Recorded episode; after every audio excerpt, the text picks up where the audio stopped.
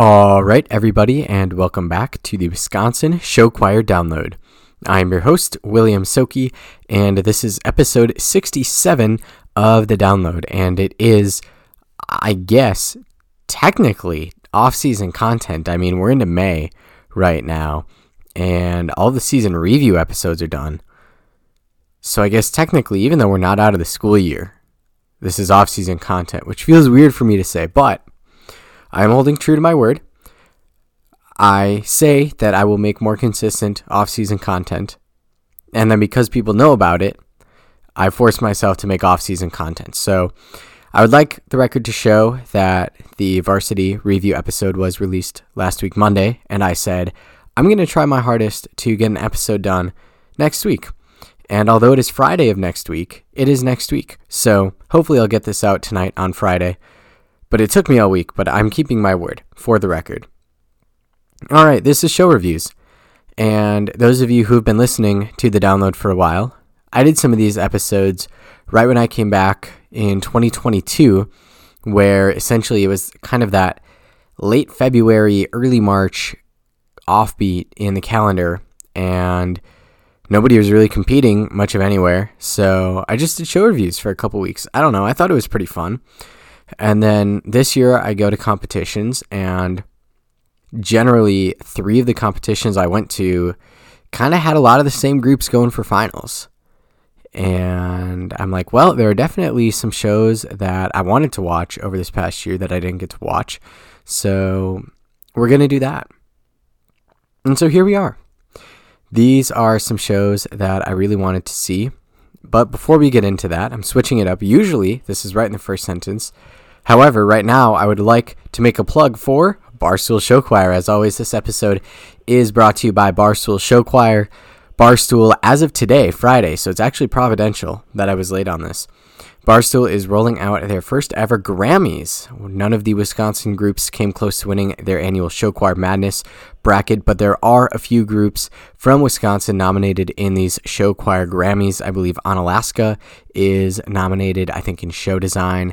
I think De Pere is up for band. And I think Sauk Prairie is nominated for something too, although I can't come up with the category off the top of my head. But either way, that's at least two Wisconsin groups that are nominated. So please head over to Barstool Show Choir on Twitter or their website and click the link, fill out the form, and make sure that these Wisconsin groups win the Show Choir Grammys in their respective categories. Voting goes through next week, Wednesday, to the best of my knowledge. So if you're listening to this on or before May 10th, go and cast your votes for those Wisconsin groups and any other groups you may want to cast your votes for. I'm not telling you to close your voting. Anyways, getting back into the subject matter of today's episode, these are groups that I really wanted to see this past year but didn't. And so we are going to start out with a group that stole my heart before I ever watched the show. And this was a group that I saw last year. And I thought that they had a really fun show last year specifically for their guys number. And this group, as it turned out, had a really good guys number this year as well. And this is the West Salem Singsations. They did a spy themed show. If that sounds familiar to anybody, it's because De Pere also did a spy themed show this year. And the trope of people doing the same show theme will be explored later in this episode. So I will be talking about that a little bit later but I had a submission, long story short, into the meme page.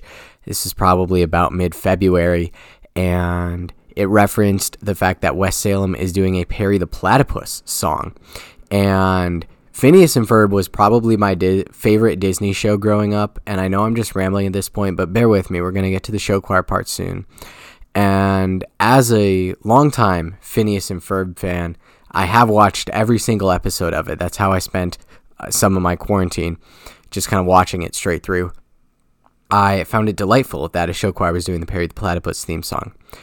So we're going to get into the show now. I tried to replicate a competition environment for when I watched these groups. And so I watched all five groups in a competition setting, West Salem. I watched their Waconia performance, where they were second in what Minnesota calls Class B, which is small schools, small groups, and then mixed prep groups. So it's kind of a conglomeration of a lot of things. They are directed by Amy Hansen, choreographed by Kyle Brower, and their opener was Facade, which I feel like is a pretty standard song.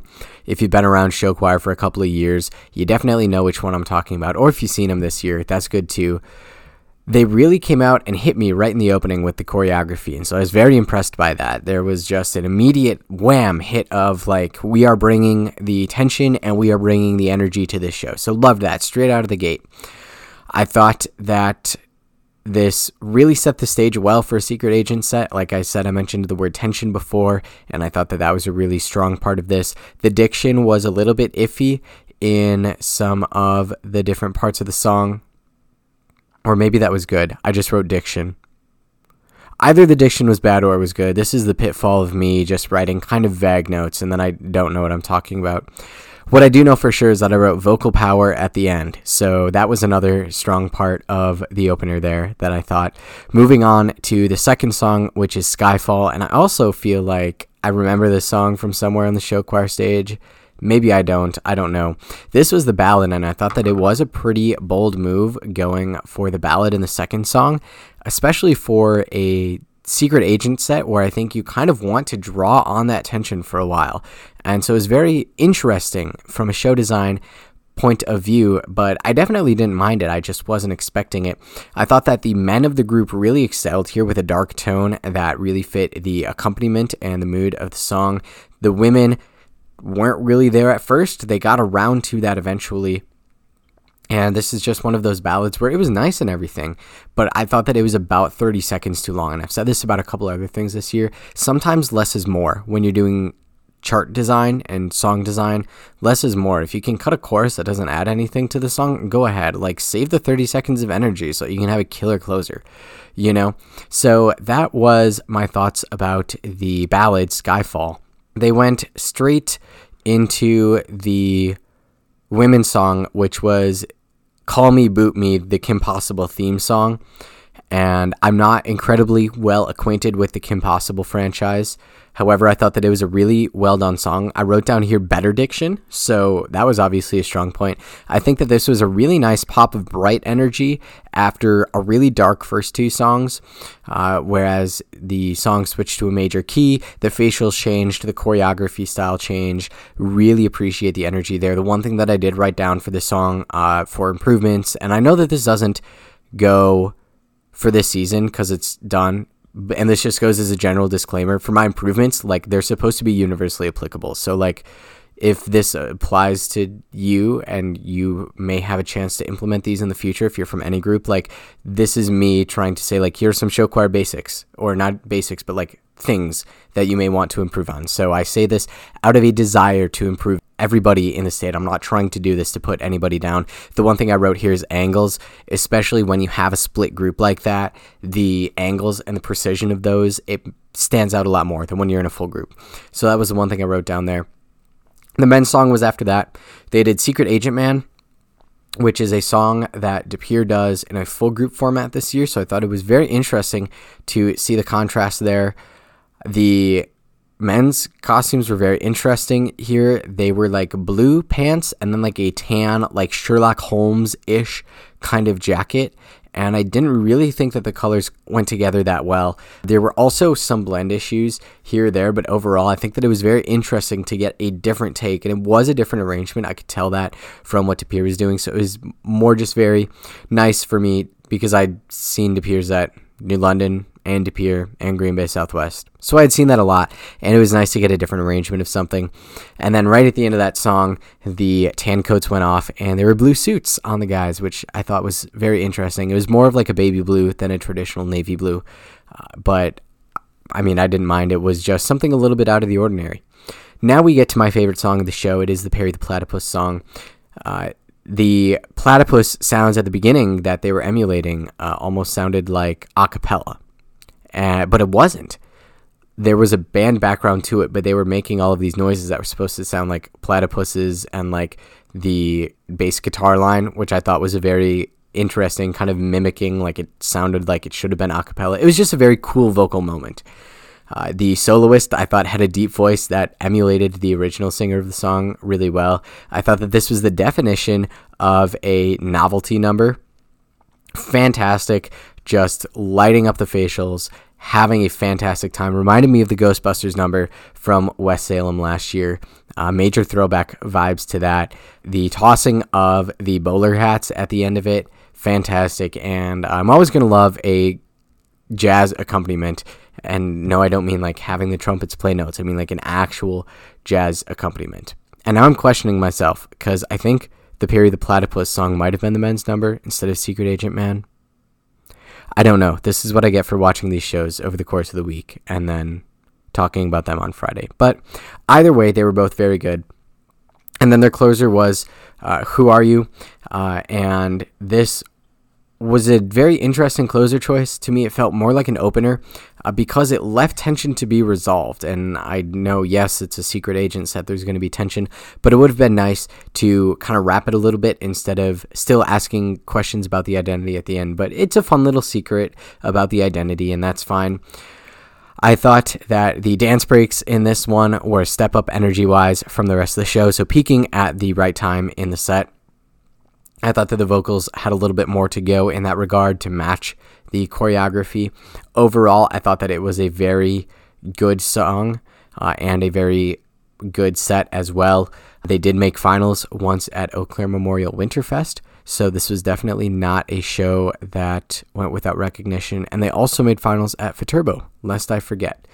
I'm doing this with a literal skeleton scrabble of notes, so my informational accuracy may not be the best today. Next, we are heading into the territory of prep groups.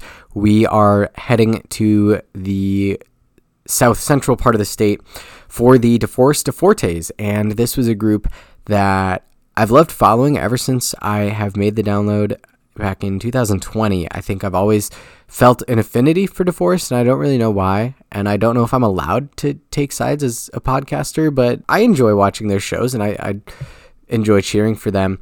And I think that they're in kind of a unique spot in terms of how long they've been around and the amount of director changes they have and whatever.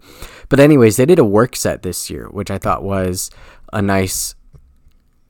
It was an original theme which is more than I can say for the other four shows that I'll be talking about. I do not remember another choir in the state this year doing a work theme. And then what really put them on this list of shows that I wanted to see was making finals at Holmen for the first time in program history. So I'm like, okay, I'm like, this is probably a show that is worth a watch. Their opener was called Working for a Living. And what caught my attention most was that all of the women were in suits and the guys were just in button downs. And so I thought that that was a really interesting inversion of some of the costuming norms of this time. They had props, I think it was clipboards, and there was some really fun choreography with that, but it was a little messy at times. And then they also came out swinging with a band feature in the opener. So there was a lot happening in the opener. The show drew me in right away. However, there was a little bit of balance issue between the melody getting lost in some of the echoes throughout the song, so just something to watch for there. Their second song was called Working All Day, and this was another group where I wrote down angles, and I guess this just goes to show that angles are important, so take it as you will. And I said that this one was like a little too short, or maybe just the right time. I don't know all I know is that it left me wanting a little bit more of the song, and I think that that's the feeling that you want to have as an audience member at the end of a song. Is you're gonna say, "Oh, I wanted just like a little bit more of it," uh, because then if you go over that, you know, you're leave you're left with a little bit dissatisfactory feelings. Moving to what I thought was the high point in their set, it was the ballad. Uh, this one was "Flight" by Sutton Foster, and I heard the opening of the song, and I'm like, I recognize this, but I don't know where I recognize this from. And I don't know if I've just heard the song before streaming or something, or if I've seen a show choir do it somewhere. But Flight by Sutton Foster is really just about the yearning to break free of the current situation in life and move forward. And it was just a nice, polished, minor key ballad that did not need to advance the show plot in any way. Like, there was no kind of feelings of like, well, you can tell this was there just to kind of like fill this progression in the set. And I thought that that's something that is not done a lot this year. A lot this year is ballads that are trying to advance the show. And I'm not saying that that's a bad thing, but I'm saying that it was a nice change of pace to just kind of sit back and watch a choir embrace kind of that polished, pretty ballad tone and just put on some facials and go instead of trying to delve into tones that they would sing in during other parts of the set. And it just wound up being a really nice song for me. I wrote down iconic. In retrospect, I don't know if I can just write down iconic on every set of show reveals or not show reveals. It is show reveal season. Show reviews that I do, but that was definitely how much of an impression it made on me. Their next medley was Working for the Money and Survivor, and it was very interesting right off the bat to see Survivor paired with something else besides I Will Survive because Survivor and I Will Survive is like actually an iconic show choir medley. I think every girls group in existence has done it at least once. Uh, I thought that the trio in the opening of this one, shout out to the vocals, they locked up really well. The choreography didn't, but the vocals locked up really, really well. I also wrote down levels here during this song.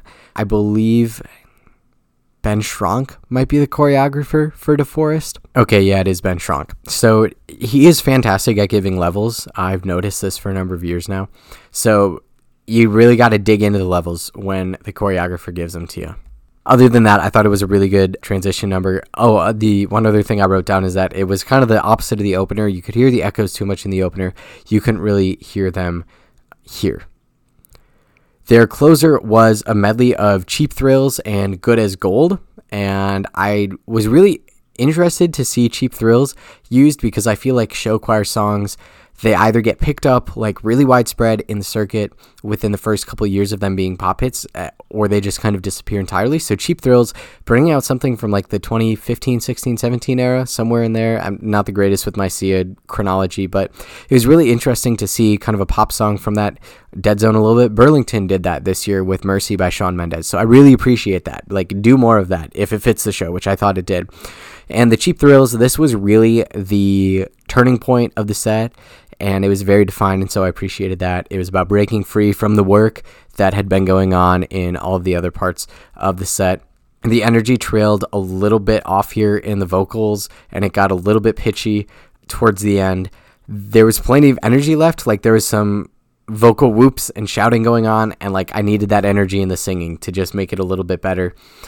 As for the like absolute ending of the song i thought that the band had some really nice technical lines in there so shout out the band and there was the obligatory key change like right at the end because it wouldn't be a show choir set without a set change without a key change somewhere in there right so that was the DeForest DeFortes. Moving on to another prep group from the southern part of the state, that is the Westosha Central Central Swing Inc. And I watched them at Monona Grove well, from Monona Grove, not at Monona Grove. You know what I mean. And I watched DeForest from Milton. I watched DeForest at Milton. So that was where I watched DeForest at. With Westosha, I watched at Milton. They opened with Another Day of Sun, which was highly reminiscent for me because I watched Ashwaubenon open with that probably three times this year. I thought that the umbrellas were a really nice touch. They matched the girls' dresses, and of course, it's kind of an iconic La La Land thing. I thought that the placement vocally was a little far back, so projection a little bit, and I was wanting a little bit more on the dance break side of things here. However, that was definitely fixed later in the set. And from Another Day of Sun, they went into their night theme. They did Kill the Lights as their next song. And this one, it kind of felt like the women and the men were singing separately, like there were two separate sounds going on the group sounded a little bit tired and breathy there, which is a little bit concerning for the second song, but I'll give them a pass. I don't know what went on behind the scenes. Like, you have a stressful load on, it can definitely impact your performance. And there was some complex arm choreography in this number, but I really appreciated it. And shout out Wilson Wang, who is the new choreographer for Westosha this year. It's his first Wisconsin group, so I liked it. Next, their ballad was Talking to the Moon by Bruno Mars. This was, in contrast to the last song, I thought a really nice and polished whole group product. There were only five guys in the group, but they had the melody for a little bit during the song, and I thought that they did it pretty well for only having five people. And the song after that was Take Back the Night. The soloist in the beginning had impeccable diction, and it's much harder to have good diction when you're on a mic than when you're in a choir, so good job on that. And the band as well, I thought shined here, so in a similar vein to DeForest, and it almost felt like a closer because of the message. Like the arrangement didn't feel that way, but they're singing about taking back the night. And I'm like, this feels like a message that should be the closer, but it wasn't. And their closer was one night only. And this one, you could tell that the energy ratcheted up, and I appreciate that, but it resulted in a little bit of vocal pushing. So the energy needs to be spent in a good way. And the costumes went from like kind of some color to all black for this half of the set, so it definitely fit the the night theme for one night only and take back the night coming after the ballad. And while I said that the vocals pushed before, they did lock for a very nice moment at the end. And I would also like to give an apology to any Westosha fans who are out there listening to the podcast because I missed them during my season review and my rankings. I don't know how that happened, but I think I just flat missed them in the review, and then I took the list from the review and then ranked them. So I apologize to Westosha for not ranking them. I will definitely make sure that happens next year. And that is the first show of a trio of shows that I'll be reviewing that is about night and darkness. And I feel like that's a very common theme this year because between the three shows that I'm doing here, Westosha, Fort, and Janesville Craig, and you had Green Bay East and Eau Claire Memorial doing like kind of monster e shows. That's five about like darkness and stuff. That's not a small number. I'm just very surprised that that many shows lined up to be about loosely related things for the same year. Anyways, moving on to the Fort Atkinson at South High Street Singers. This was a show that I did hear kind of a lot about during the season, so I definitely wanted to catch it for this episode. Along with West Salem, I noticed that they hit you right away in the face with choreography. And in this one, there were some balance issues. They just didn't have enough men to account for the women singing. And it's not like the guys aren't trying. Like, you tell me that Jackson Sidkowitz isn't up there singing as powerful as he can. It was just a matter of not having the numbers. So, like, recruitment, everybody should be recruiting guys because it's kind of an epidemic at this point. That was called Creatures of the Night. They are obviously doing a night theme. They had a character number and it was jazzy and it was very interesting. I didn't write down the title of this one, which is unfortunate for me. And this one also, like Westosha, sounded a little bit breathy. So I don't know what was up with second songs sounding a little bit breathy this year. Uh, part of their medley, I wrote a note that helped me this time. It, part of their character medley was called Hoodoo Voodoo Doll by the Brian Setzer Band, and they had the guys, the five guys in the group, up on the top risers, puppet masters, controlling the girls in the group, which I thought was very clever staging. As for the ballad, Jackson Sitkowitz has a solo, so I think that's enough that is said about the ballad. Very, very sad that he's graduating. Will he is definitely one of the best show choir soloists of this era in the state. And I thought that there were some really nice band lines in here, and the acapella going very toward the end of the song was interesting. A lot of times you see acapella kind of going right at the start of these ballads, but acapella at the end was definitely something that was a little bit unexpected here. Their transition medley, uh, the first part of it was Hungry Like the Wolf by Duran Duran that is in my 80s playlist, so I'm not ashamed to admit it. So was definitely cool seeing one of my favorite 80s songs go out there. It was a gutsy move putting all five guys in the group on mics. I think that there are some directors that wouldn't have the intestinal fortitude and the belief in their singer dancers to do that. But I didn't notice anything very substantially glaring about the vocals. So I think it paid off. I think Burlington did this last year where they put all four of their guys on mics and it worked out. Otherwise, the one area where it did kind of bite them was the choreo, where like even like small differences wound up being pretty noticeable even on the live stream. Oh, and I watched Fort Atkinson at their home show. So that's where I watched Fort Atkinson. What else was I going to say here? Oh, the girls' part of this transition medley was Hot Blooded, which is also an 80s song. I think it's by Foreigner. And they still sang with a very dark tone, which was, on one hand, understandable because it's a show about uh, night, but on the flip side, it was like after the ballad, and it kind of felt like the show should be progressing to a little bit of a brighter tone by then. I don't know. There was also kind of a lot of like grooving, which I get because it's an up tempo song, but there were parts where I wanted like a little bit more structured choreography. And this was another one where I'm like, there was like one chorus too long, like the vocal energy trailed off a little bit there.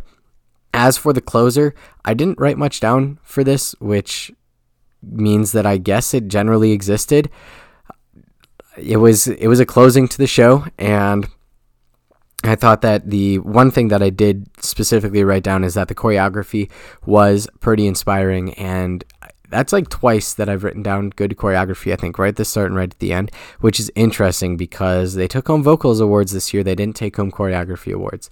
I don't know. Maybe this is my eye being untrained. Maybe it's watching on a live stream. Perhaps it's something different entirely. But Definitely interesting that I found Fort Atkinson's choreography to be good, while the judges generally preferred their vocals to their choreography.